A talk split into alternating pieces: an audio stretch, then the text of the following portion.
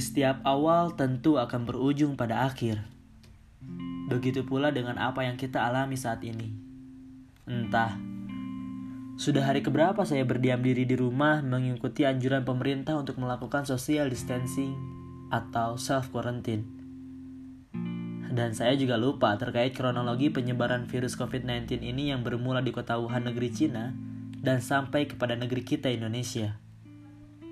Yang saya tahu melalui laman berita liputan 6 adalah pada tanggal 31 Desember tahun 2019, Komisi Kesehatan Publik Wuhan melaporkan sebuah wabah penyakit mirip pneumonia merebak dengan 27 kasus dipastikan positif. Pemerintahnya kemudian mengungkap gejala awal virus ini sudah muncul sejak awal Desember, terutama di sekitar pasar makanan laut Huanan di Wuhan.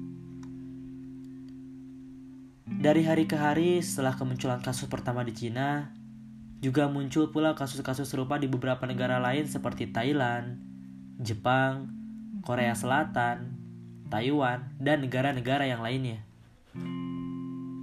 Dan di Indonesia, Mengikuti perkembangan data yang ada saat ini, diawali dengan temuan penderita COVID-19 pada tanggal 2 Maret 2020 hingga sekarang tanggal 8 Mei 2020 telah terkonfirmasi sebanyak 12.776 kasus positif, 9.465 kasus aktif, 2.381 kasus sembuh, dan 930 kasus kematian atau meninggal.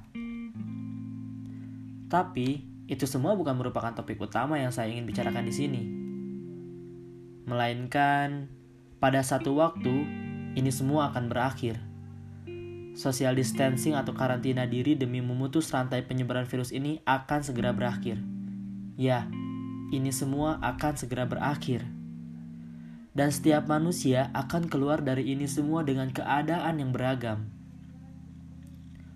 Mungkin ada yang sudah menghabiskan banyak sekali judul drama, menyelesaikan serial film roman atau aksi laga, menghabiskan waktu dengan terus bermain, bermain media sosial, atau sebaliknya, ada juga yang sudah menyelesaikan banyak buku bacaan, mengikuti banyak diskusi online, ada yang sudah menghafal lebih dari 10 juz mungkin, ada juga yang giat berolahraga, dan kegiatan-kegiatan yang lainnya. Yang menjadi poin adalah kita semua diberikan waktu luang yang sama dan kesempatan yang sama. Tapi hasil yang akan kita dapatkan ketika nanti ini semua telah selesai akan berbeda sesuai dengan kapasitas, semangat, serta keinginan dari masing-masing diri kita untuk bisa memaknai waktu-waktu sulit yang kita terima saat ini. Atau seberapa hebat kemauan kita untuk bisa lebih jauh mengembangkan kapasitas diri kita dengan waktu luang yang telah diberikan. Ya, itu semua menjadi pembeda bagi setiap orang yang akan keluar ketika masa karantina dan penyebaran virus ini telah berakhir. Jadi, silahkan pilih. Akan menuju ke arah mana kita menggunakan waktu luang ini. Karena waktu adalah bagian penting dalam setiap langkah hidup yang tidak bisa kita ajak untuk berkompromi. Dalam kondisi apa pun, waktu akan terus berjalan.